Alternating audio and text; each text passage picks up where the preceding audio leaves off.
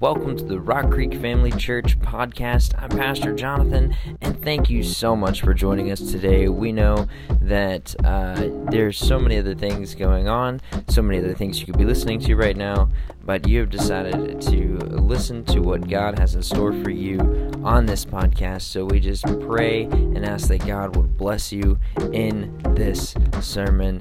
Thank you again for joining us. Don't forget, you are part of the Rock Creek Family Church family. What he's doing. He knows exactly how to bring us out. He knows exactly how to keep us through. He knows exactly how to build us up in the midst of it. He knows exactly what he's doing. And God had spoken to me a couple of weeks ago, and he said, I am looking for empty vessels. That's all I'm looking for empty vessels. Vessels that are willing to come to me and to be filled up. Which means, I think, in my discernment, that he's getting ready for revival because he is going to pour out his spirit in those empty vessels. I see a stirring of that, I see a hunger of that. I see young men and young women uh, every almost every day that are hungry to see God move in their life. They're hungry to be identified with something more than this world. They're hungry and they're thirsty. I just want to be able to be used by God in such a way that when they come to me, I can give them an answer. Amen? Amen. Amen. If you have your Bible, turn with me, speaking of an answer, to Joshua chapter 8 and verse 1. Continuing on with our Bible study calling Crossing Over talking about what it takes to move from, from fear to faith, from doubt and uncertainty to a, a standing still and knowing that He is God. Joshua 8 and 1, as you are turning there. A couple of announcements. Don't forget, ladies, uh, it's still coming up hot and heavy they're, they're stirred up and they're ready to go. So, September the 18th, be ready for that. If you have not given information, or if you know of someone and you have their info that uh, we can telemarket, I mean, that, that we can invite to the ladies' ministry. Now, I know that they would love, love, love to have them. So, please just get with Sandra or put that information there on that. Uh, flyer over there, the sign up sheet. There's also flyers if you want to take some and give them out to somebody. Uh, if you have any questions, make sure you, you hit Sister Sandra up. We appreciate you doing that. Thank you so much. And um, so just be prepared for that. I'm looking forward to seeing what God's going to do in that. I really am. Really, really am. Also, uh, Children's Church will be going back again next Sunday. It is that time again. We are in the works for all parents. I know things are things are kind of weird and crazy right now, still with maybe a little bit of COVID. Okay, a lot of bit of COVID that is going around, and I know everybody's like, "Oh no, what do we do? How do we do it?" Well, we're going to keep serving God, and we're going to keep feeding a sheep. That's what we're going to do. So uh, we are going to be in the very near future expanding our children's ministry and doing a little more. But right now, we're going to get that foundation of the first of every month, Sunday. We're going to get children's church going that way. Kiddos, are y'all ready? I see a. All right, we're, they're ready for that. All right, so that is next Sunday. I think that's about all this I'm going to announce today. Joshua chapter 8 and verse 1. Now the Lord said to Joshua, Do not be afraid, nor be dismayed. Have y'all noticed a common theme at the beginning of Joshua? If not, go back and read again, where you read three times this almost the same phrase. And then here we have again Joshua 8 and 1. Now the Lord said to Joshua, Do not be afraid, nor be dismayed. Take all the people of war with you and arise. Go up to Ai and see that I have given into your hand the king of Ai, his people, his city, and his land. Today we're going to talk about defeating discouragement. Defeating discouragement. Father God, we need you, as we've already said and proclaimed. But I want to thank you, Lord, because where you're needed, oh God, that's often where you love to work. So, right here in our need, right here in our, our reaching in faith, right here in our upward looking to you being our answer, we pray just as you spoke to Joshua and brought encouragement, just as you spoke a word that dispelled the darkness, just as you created in him an atmosphere of courage. Create in us, create in us through the power of your word, create in us. Fill up the void and the darkness with your word. Create in us a spirit of encouragement and a spirit that shall not be dismayed, but continue to do the work you called us to do. Spirit of the living God, speak through whatever it is that I have to say today. Let it not be about me or my ability, let it be about exactly what you want done. God, just let me be a mouthpiece today. It's in Jesus' name I pray. Amen. Amen. Not too many years ago, as part of my ministerial duty of working with hospice, I got the wonderful, didn't seem wonderful at first, but the wonderful privilege of going into many, many nursing homes. Um, most of the time, a nursing home is a place that a lot of us want to avoid. Don't look at me like that. Some of y'all say amen. All right. It's a place that we want to drive by and think, oh, I hope I never have to. Yeah, right? but it was a place I actually found myself in going a lot and a lot more than I ever really originally thought I would be doing it.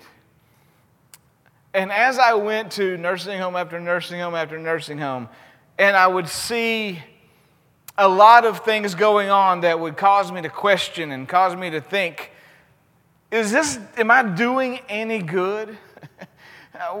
it, seems like sometimes when I was ministering to people that were there that really didn't even know I was there, really couldn't even comprehend what was going on. Oh, I got to witness all kinds of stuff. All kinds of things I got to see. I, will I'll never forget sitting down with a lady that I'm supposed to be ministering to. And she and after I get through praying with her and, and talking with her just a little bit. It, it, wasn't her fault, but just bless her heart. She looked up at me and she smiled, and then she looked down at her tray of food and she grabbed the green beans and she dipped it in the mashed potatoes and then she rubbed it on my face.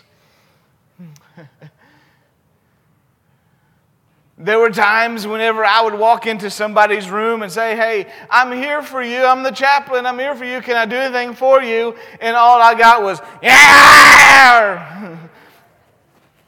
I'm gone.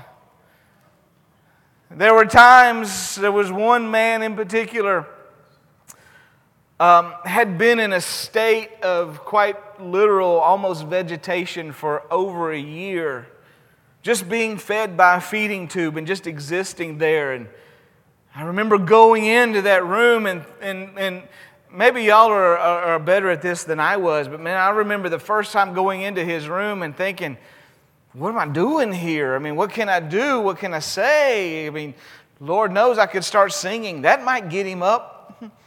Right? What, what do I, how do I handle this moment? And not only that, but you got the nurses that are coming in and out, and the CNA is coming in and out, and you got stuff happening. You got other residents that are walking by and listening. So it's just really an awkward, weird situation. Can I just be honest with you? I try not to be anything else, but and so I remembered, you know, the first two or three times praying for him, it was just a little, little different, a little weird. It, it, it really was. And then I remember, I remember one time praying with him, praying for him, and, and I remember just feeling led to, to read the, the Easter story over him. And as I did, and I read about the resurrection of Jesus Christ, uh, tears began to roll out of his face, out of his eyes and down his cheeks and soaking his pillow. And I began to wonder, ah, maybe you are at work. Maybe you are at work. And the, the next, next stop, the next place that I went into and trying to figure out, God, is what we're doing, is it, is it really making a difference? Is it really working? And there was a lady who, never forget that look on her face that she had this. And she, this lady is one of those that was well known for going around the entire nursing home and grocery shopping in everybody else's room. And she wheeled up to me. Actually, it was kind of heeled up to me. You know what I'm talking about? They take their heels and they just kind of drag. And she saw me from across the room, and it was one of them. She's coming for me. And there was part of me that was like, uh oh, I got to hide somewhere. And whenever she came for me, she finally got up close to me. She looked at me literally like this. Although she didn't have any teeth, so her, her bottom lip was more closer to her nose. And when she looked at me, she said, I know why you're here. I thought I was in trouble. I really did. She pointed at me. She said, You're here because God wants us to remember that He hadn't forgotten about us. Then she turned and she wheeled off. Talking about being in a situation where I was like, I didn't really know what to do. But before that, I think that was maybe God's way of using whoever it is He wants to use at a time in which He wants to use them. Before that, I was really discouraged. I was kind of in a at, at, a, at a point in the ministry. I kind of just kind of felt like I was in a rut. I was in a in a funk. It was just kind of going. Felt like I was going through the motions and wondering, is this really doing anything? Am I really doing anything? And here, this lady wheels up to me, points that bony finger, and says, We know that God has not forgotten about us. And that was the same place when I sat down and I got to minister to another lady. She, she, was, she was very lucid, even though her body was broken, but she was lucid. And she came, or she talked to me after I spoke with her, and she says, I want to pray for you. And I said, Please do, I'll take it. Even though her arm couldn't stretch that far, her voice penetrated. And when she prayed, she said, I want to pray that someone like you is always around you when you need it, like you've been around us. Then I thought, okay, maybe maybe this whole feeling of doing something important, maybe it, this, this whole getting past and breaking the chains, thank you for seeing that, of discouragement, maybe there really is more to it than just what we see or what we feel. Maybe there really is, because the bottom line is whether we are in it now facing discouragement, or maybe some of us have just come out of discouragement and you're feeling okay today, or we're realizing that maybe you're on your way to having to face it again. We're all, none of us, not a single one of us is a stranger to having to face discouragement. We've all faced that, especially during such times like this. And what does that have to do with crossing over? Well, that's where we want to pick up here with Joshua's story. And the crazy thing about Joshua's story that we are reading here is that he's already crossed over. He's already gotten past the, the overflowing Jordan River. He's already gotten his first victory under his belt. The walls of Jericho, he has just witnessed a falling down of a fortress at the mere sound of a praise. He has witnessed God pull out a, vic- a victory that even as a military commander, he looks at and goes, Wow. Aren't you glad God is in the wowing business? When was the last time you were wowed by God? He had just come through all of this. Rahab has just joined into the band and she's thinking, wow, I'm jumping in to a victorious, a victory living people serving a victorious God. This is going to be awesome. This is going to be good. And they come to a little smaller city by the name of Ai. And as they come to this, he sends scouts over into the city. The scouts come back and say, This is no big deal. We've already seen this huge victory by God. We got this handled. It's no big deal at all. And just about the time Joshua could take a deep breath and go, ah, finally, we've crossed over, something happens. How many of you know the story? Something happens, something unexpected, something crazy, something because something happens because there was some underlying spiritual warfare going on Joshua didn't know anything about until later. Joshua, you know the story. Joshua says, Let's go get them, boys. And as he says, Let's go get them, boys, the chapter right before this says that they were defeated. And Joshua took, took a step back and began to scratch his head and think, wait a minute, we just conquered. How can we lose this one now? We're already into the promised land. We've already crossed over. What's going on? And the Bible says he tore his clothes before God. In that day, in the Bible days, when you read they tore their clothes, that was a serious thing. That was saying, God, what is going on here? Literally saying, I'm at the end of my rope. What's happening here? I don't get it. Now, I know none of you have done that, but there have been times in my life where I was so just frustrated. I thought, God, what is happening? I just saw you win here, and now I'm experiencing a loss here. What is happening? I don't get it. I was just wiped on the face with mashed potatoes here, but over here I got a lady pointing her bony, bony finger in my face and saying it's all okay. God, I'm somewhere in between. What is happening? But what happens is when those things begin to surface and those things begin to happen and we begin to go through those things, we get, if we're not careful, a bit discouraged. And when we get discouraged, we begin to allow our mind and our faith be locked down, strapped again in chains and bondage from which God just spent 40 years dealing with us about. The first question then we have is well, how, who, who in the Bible faced great discouragement? I want to go there and I, I want to learn about their life and try to figure out how we're going to get through all of this. Maybe Joshua to himself was thinking, well, how did Moses deal with this?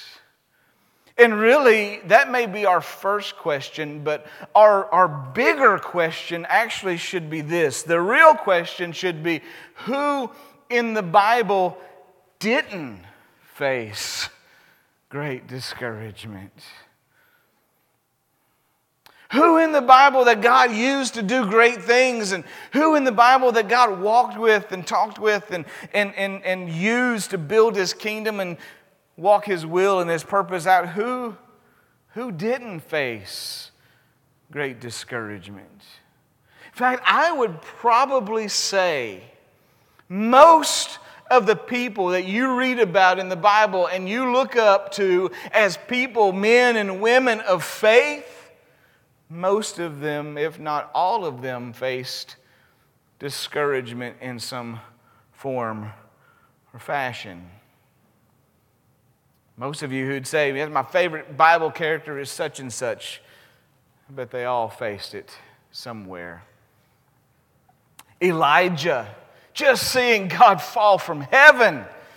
Elijah just taking out his sword and whipping some, some tail end, if you will, of the prophets of Baal, taking care of business, thinking, yep, we've won now.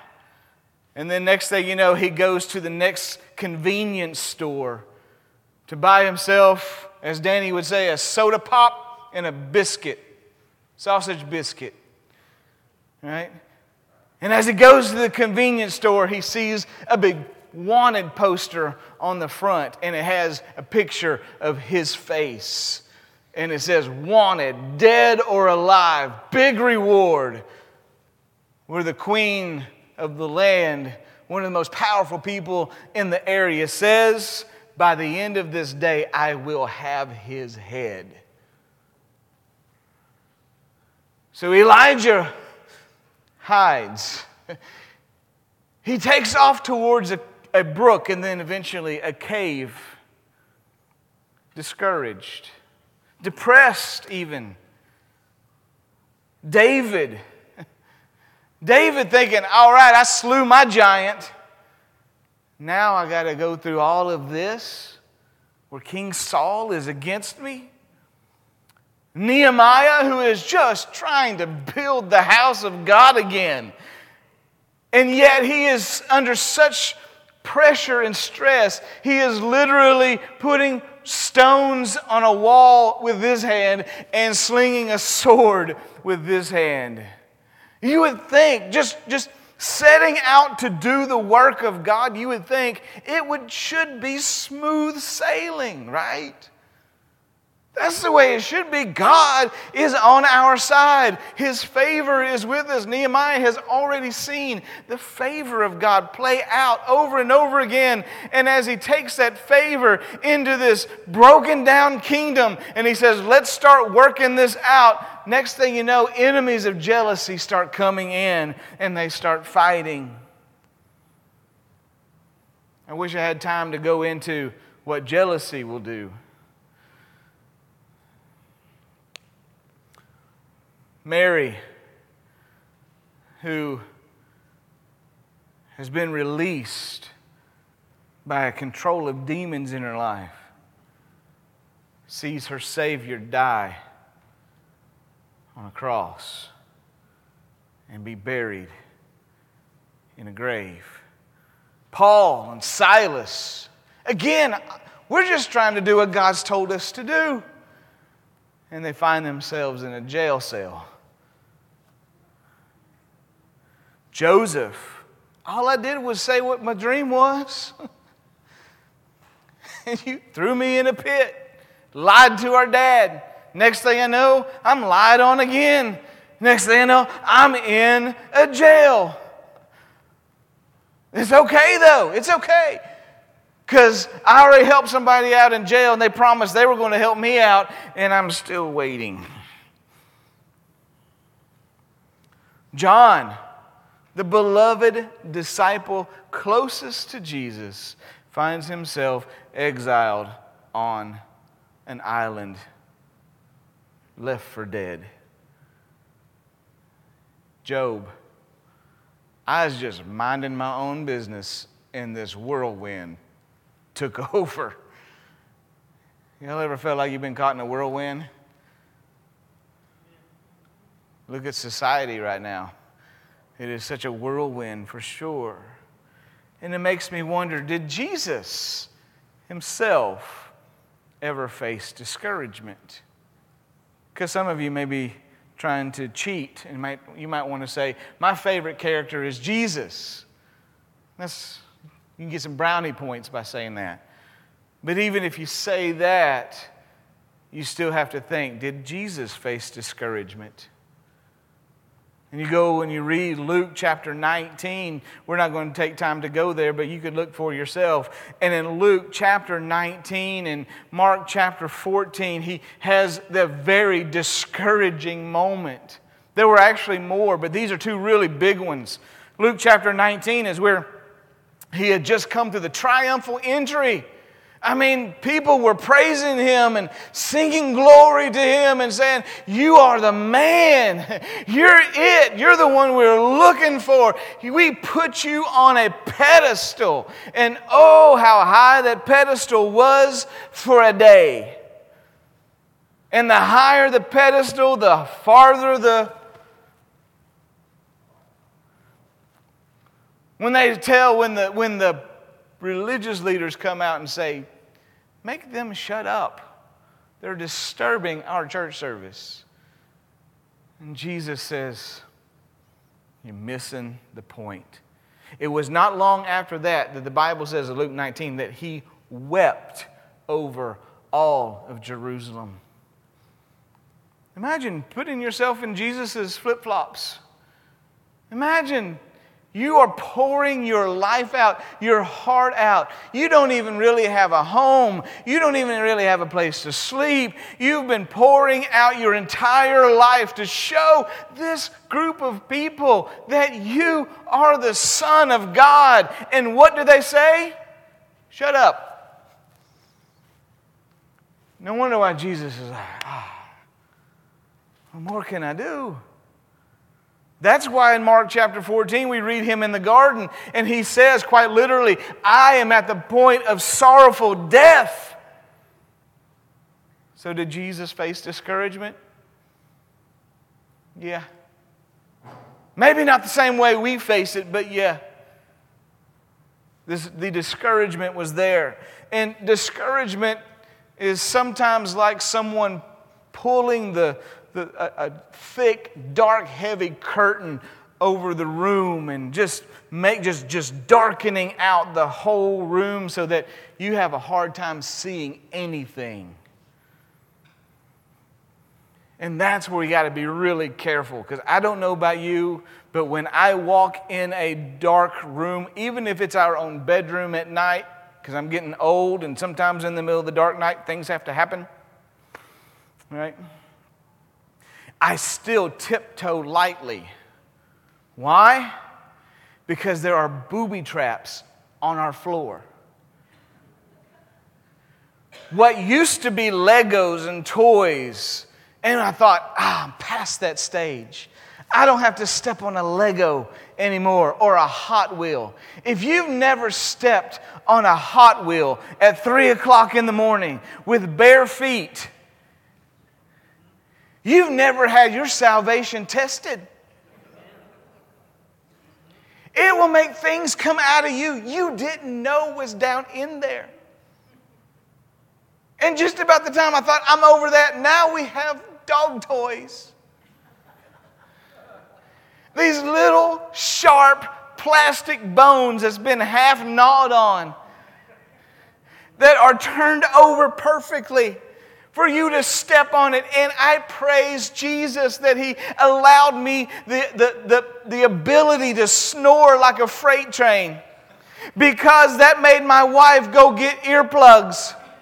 So now I don't have to tell my wife I am sorry for the things that I said in the middle of the night when I step on a toy that was made to please our dogs. And that is like what happens when, when discouragement comes in and we're afraid to walk anywhere. And anywhere we walk, there are these traps that cause hurt and they cause pain. I make light of it, but quite literally, when discouragement comes, we grope, trying to find any way at all to get where we need to go to take care of what we need to take care of. And this veil, this curtain, covers us and causes darkness. And it makes us, makes us think this is it. This is all the hope. This is the truth. This is where we are. This is what we call reality. Some of us are optimists. Some of us are pessimists. Some of us are what we call realists. How many of y'all would consider yourself a realist? And that's great.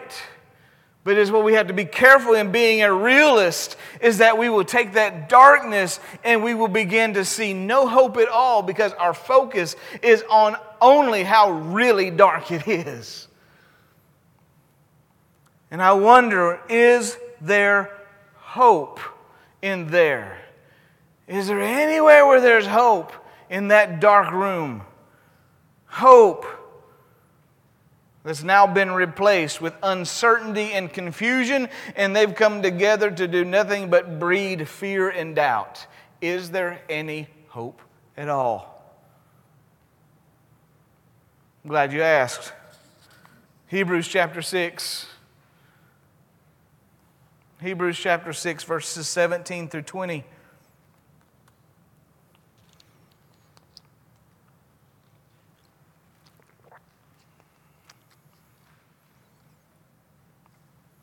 Hebrews 6, 17 through 20 says, Thus, God determining to show more abundantly to the heirs of promise the immutability or the, uh, the, the unchangeableness of Him, of His counsel, and confirmed it by an oath that by two immutable things in which it is impossible for God to lie, that we might have strong consolation, who have fled for refuge to lay hold of the hope that is set before us.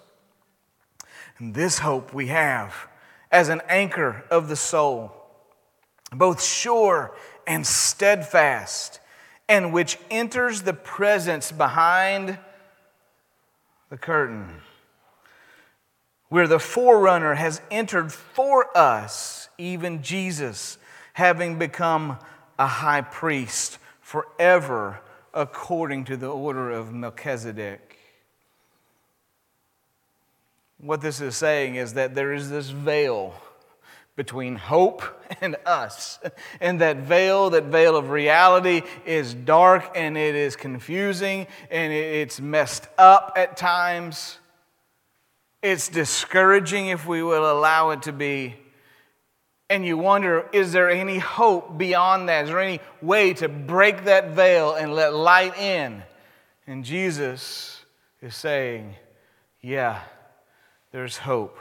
There's hope by an unchangeable power there's hope by an unchangeable factor that when I gave my oath, when I gave my word to the fullest, and I said, It is finished, and I gave up the ghost, the veil, the curtain between hope and humanity split from top to bottom, allowing a way to be made where Jesus said, I go to minister for you. And I also tell you in Hebrews 4 that I invite you to come and not just be ministered for, but to be ministered to, because Hebrews 4 says that it is.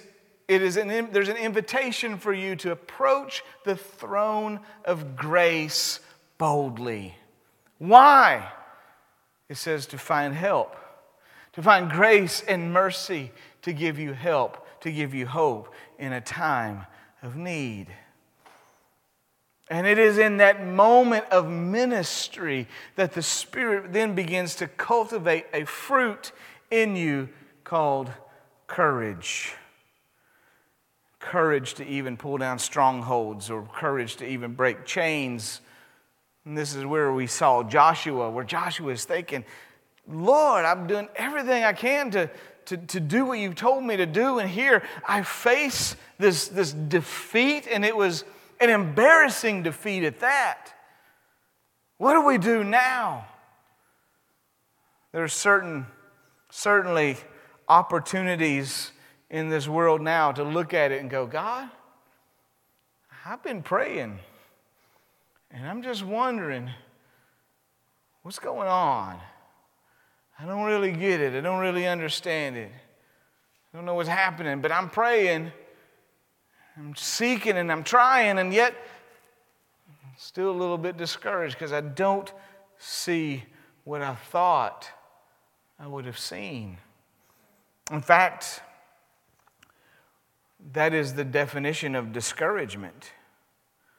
The definition of discouragement is a loss where we deal with dispiritedness or disheartedness, often coming because of a struggle or a failure or even repeated failures, or we realize that something is harder than we thought it would be, or we just haven't seen what we thought we wanted to see. And because of that, it's like, God, what more do I do? And how do I do it? Discourage is actually two words broken down. And what it means is that something has come in to cut you or separate courage from you. Something has come in to try to separate you from a source of courage. And it's during this time that we realize that that is where Christ has invited us to be ministered to. And not just ministered for, but to be ministered to, where we have an opportunity to open ourselves up to Him so that He can pour into us from a source and a connection that we so desperately need. See, it is in those moments that we have a choice on who we open up to.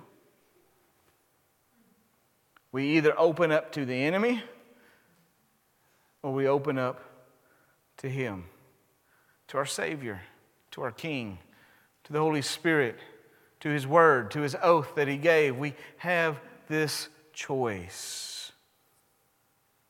How do we fight that? It comes down to two things. Two, I say simple, sometimes it's not so simple. Two things on how we fight discouragement. Number one, we have to learn to identify the source of both our discouragement and our encouragement. The, the, we have to realize that this root of discouragement that we're facing is actually a spiritual warfare. We're all in a battle, we're all in spiritual warfare as long as you walk in this earth, as long as you walk in, the, in this clay vessel, as long as you are here, you are in a moment uh, at any given time where spiritual warfare can break out. That's just the reality of it. We are the middle ground between good and bad, if you will. And it is all the time fighting, it's all the time something. Now we have a promise, especially if we lean on the source of our encouragement, we have a promise. That one day we will be like the Apostle Paul that can say, I've fought my good fight. It's not just any crazy fight. I'm fighting a good fight. I'm fighting for a good reason. I'm fighting a fight of faith. And one day, every single time I ever fought, Every single time I ever cried out, every single time that even though I was confused and I still looked up to the Lord and said, Help me, every time that I still stood in faith, every time I still kept serving, every time I kept worshiping and praising, every time I'd go to the Word again and again, every time, every seed that was sown, I'll get a harvest one day. Identifying the source, realizing that in this battle, in this warfare, there's someone sowing some tares. Y'all ever heard the story of the parable of the tares being sown? And when the disciples were like, hey, we sowed good seed, and some crazy person came in and sowed bad seed, what do we do? Just start ripping stuff up? Jesus says, no, let me handle it. You focus on being mine. You focus on growing. You focus on developing. You just focus on being who I've called you to be. And then at a certain point, at a certain time, I will handle it all.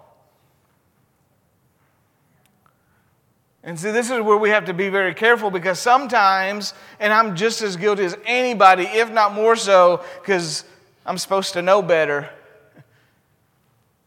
Where sometimes I pray and I'm like, God, I want this to happen. I want this to happen. God, please let this happen. God, I'm expecting this to happen. And sometimes when I do all of that and then it doesn't happen, I'm like, whoa, what happened? Y'all are quiet. Are y'all okay? Y'all are scaring me. it happens. And they're like, what, what, what, why? What's the deal? And then I realize God's let me know that I'm authorized, I'm not entitled. I have the authority to take whatever situation I face and rise above that. Because I serve a risen Savior that sits above any chain, any barrier, any wall, any circumstance, any shortcoming, any downfall, any sin, anything, any struggle, any stress. I have a Savior that's above that. And I have the authority to rise above that. But I'm not entitled to not ever have to face it. And sometimes when I face those things, anyways, I pout like a little kid who doesn't get his way.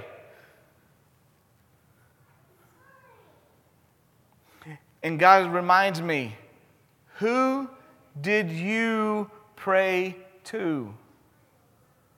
Who are you sowing your seed of faith into?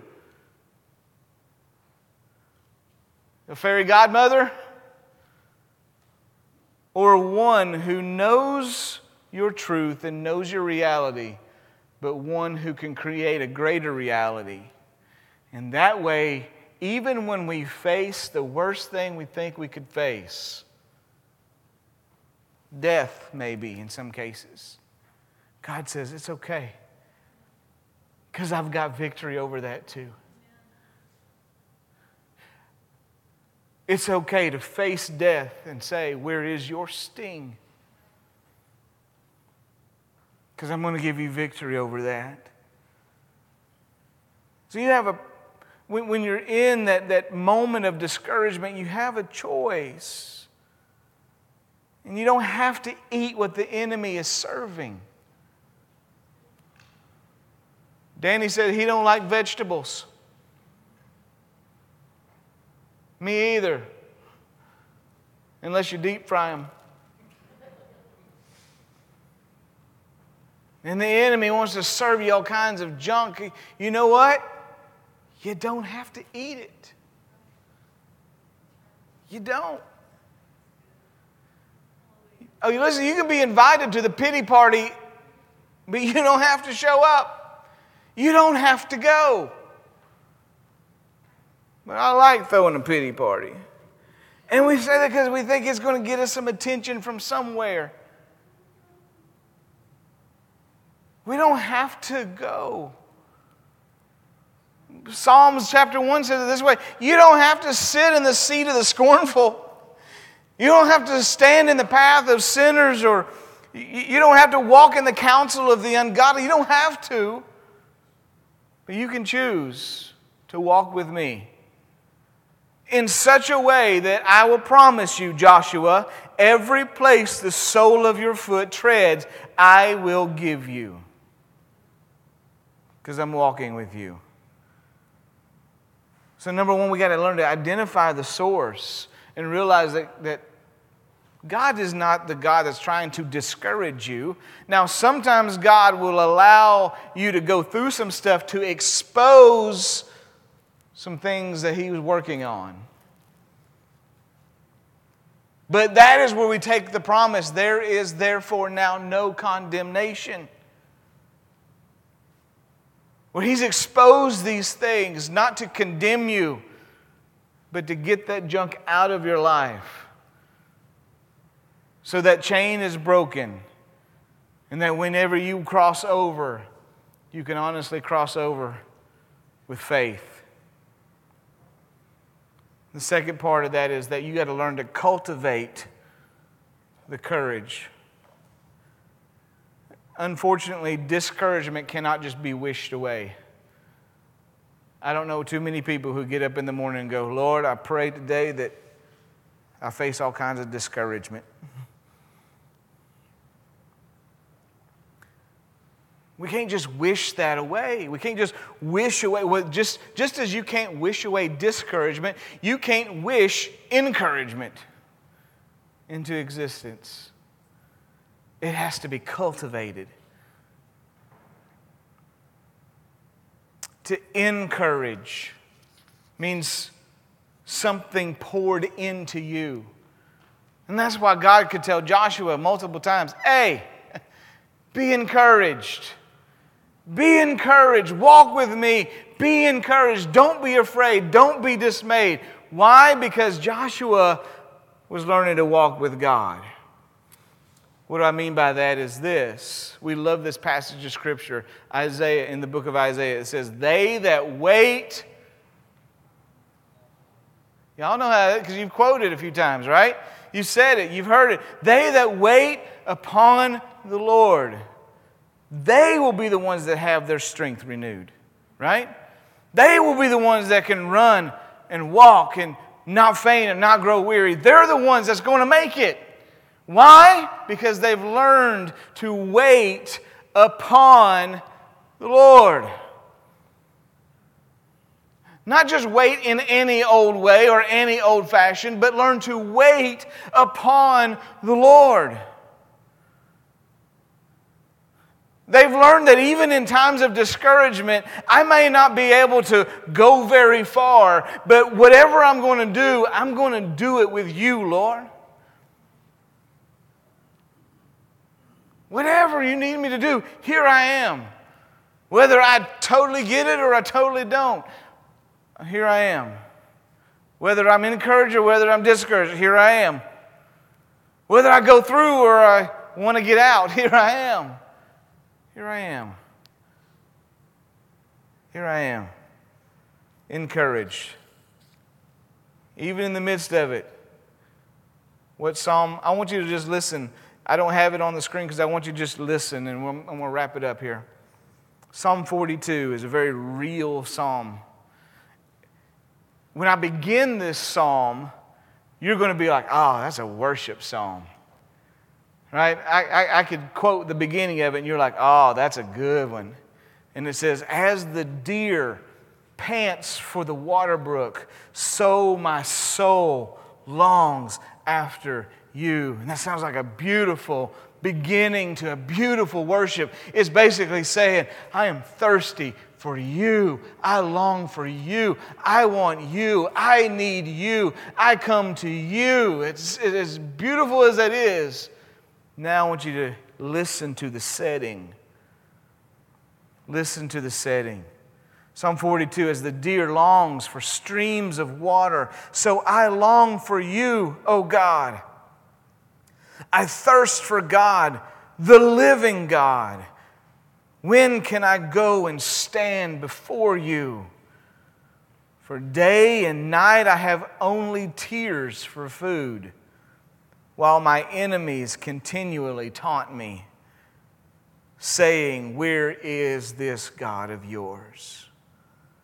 My heart is breaking as I remember how it used to be. I walked among the crowds of worshipers leading a great procession to the house of the Lord, singing for joy and giving thanks amid the sound of a great celebration. Why am I discouraged? And why is my heart so sad? For I will put my hope in God and I will praise Him again. He is my Savior and He is my God. Now I am deeply discouraged, but I will remember you. I hear a raging sea and I see waves surging and tides wanting to sweep over me, but each day the Lord pours his unfailing love upon me. And through each night I sing his songs, praying to God who gives me life. Oh God, you are my rock, I cry. Even in moments when I cry, why have you forgotten me? Why must I wander around in grief and feel the oppression of the enemies? It even feels like their taunts would break me on the inside. And they claim, Where is this God of yours? Why am I discouraged? And why is my heart so sad? And that sounds like Great, that psalmist was like depressed until he says the last line I will put my hope in God. I will praise him again. He is my Savior and my God. Aren't you glad he has the final say? He has the last word. But what you must learn to do is bear the cross of your attitude and your character and just remain faithfully His. And He will take care of the rest. God gave Joshua the promise. He says, Listen, you faced a defeat. That defeat exposed a sin I want to take care of. Once that sin was taken care of, the victory came.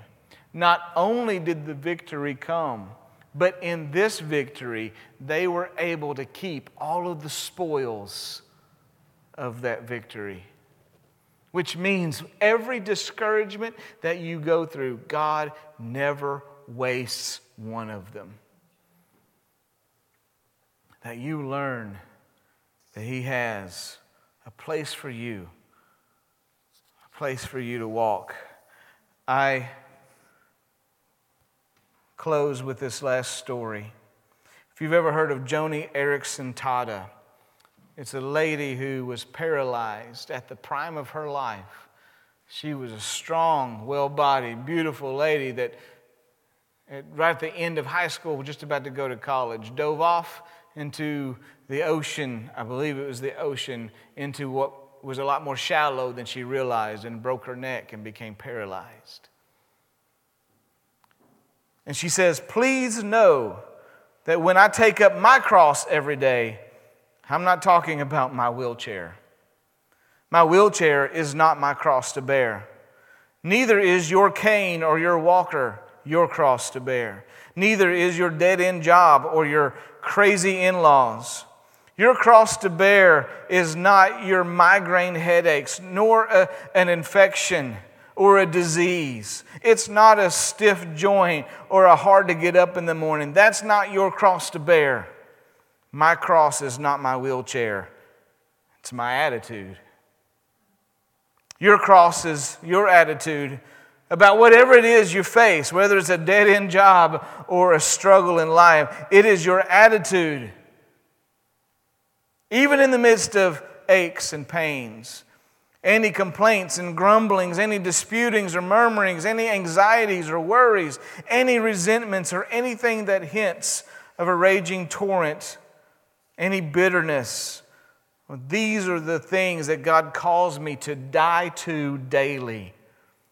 And for when I do, I not only become like him in his death, but I also learn to walk in the power of his resurrection. You hear that? A lady in a wheelchair saying, I learned to walk in the power of his resurrection as he puts to death all of those discouragements. I become like him in this life now.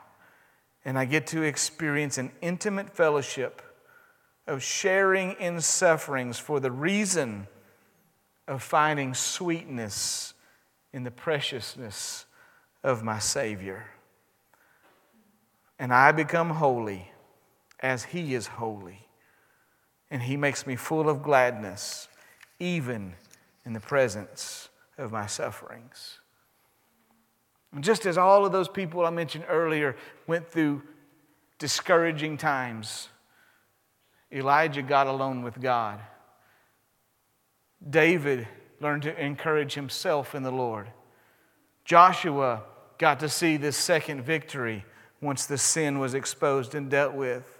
Nehemiah put down the sword and the brick for a moment and threw a party and said, The joy of the Lord is our strength. And Mary showed up at the tomb to serve Jesus anyway and got to be the first one to see the resurrected Savior. Paul and Silas sang songs of praise at midnight and got to see not just freedom, but salvation.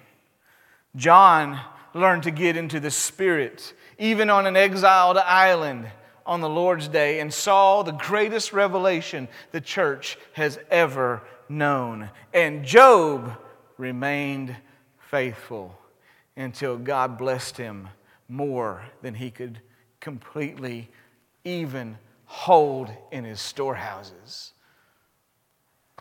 And Jesus walked through every bit of discouragement, holding the key to every one of your discouragements and saying, I know how to unlock every single promise.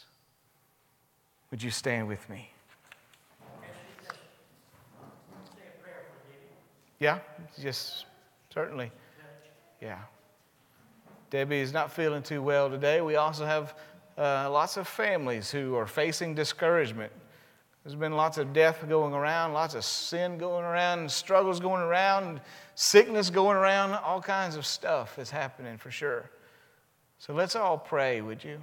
Pray for Debbie, pray for one another, pray for the Rhodes family. They've lost two, two family members this last couple of weeks. Pray for those that are sick. Let's pray. But as we pray, let's pray in a way that we realize that God knows how to face everything that we're, that we're dealing with with victory. Father God, we love you and we thank you. We thank you not just because it's something that we are supposed to do, but we thank you because we realize that this is spiritual warfare. And when we praise you and when we worship you, we are putting together weapons that will tear down strongholds. We are using weapons that will tear down anything that would exalt itself against you or your kingdom. And so, Lord, in the midst of all of this discouragement, we praise you and we worship you and we ask you by the blood of Jesus Christ and the power of your Holy Spirit to move and to heal and to touch and to bring peace wherever it is needed. We pray for Debbie, who certainly needs a touch in her body. We pray for the families that have lost loved ones. We pray for all of those that are battling discouragement. We pray, Lord, for those. We seek your face, and in the midst of what the psalmist said, in the midst of all of these taunting and trying times, we will not forget you we will praise you again. And we will trust in our God and our Savior, asking you, Lord, to move with might and with power. It's in Jesus' name we pray. Amen. Amen. God bless you. Thank you so much for listening to the Rock Creek Family Church podcast. I'm Pastor Jonathan again, and we are so thankful and grateful for you to be here and join us. We ask that you would make sure that you subscribe so that you can catch other podcasts as they come out. Also, if you would rate it and comment, let us know how God has blessed you through this podcast. We love you. We thank you. Have a blessed day.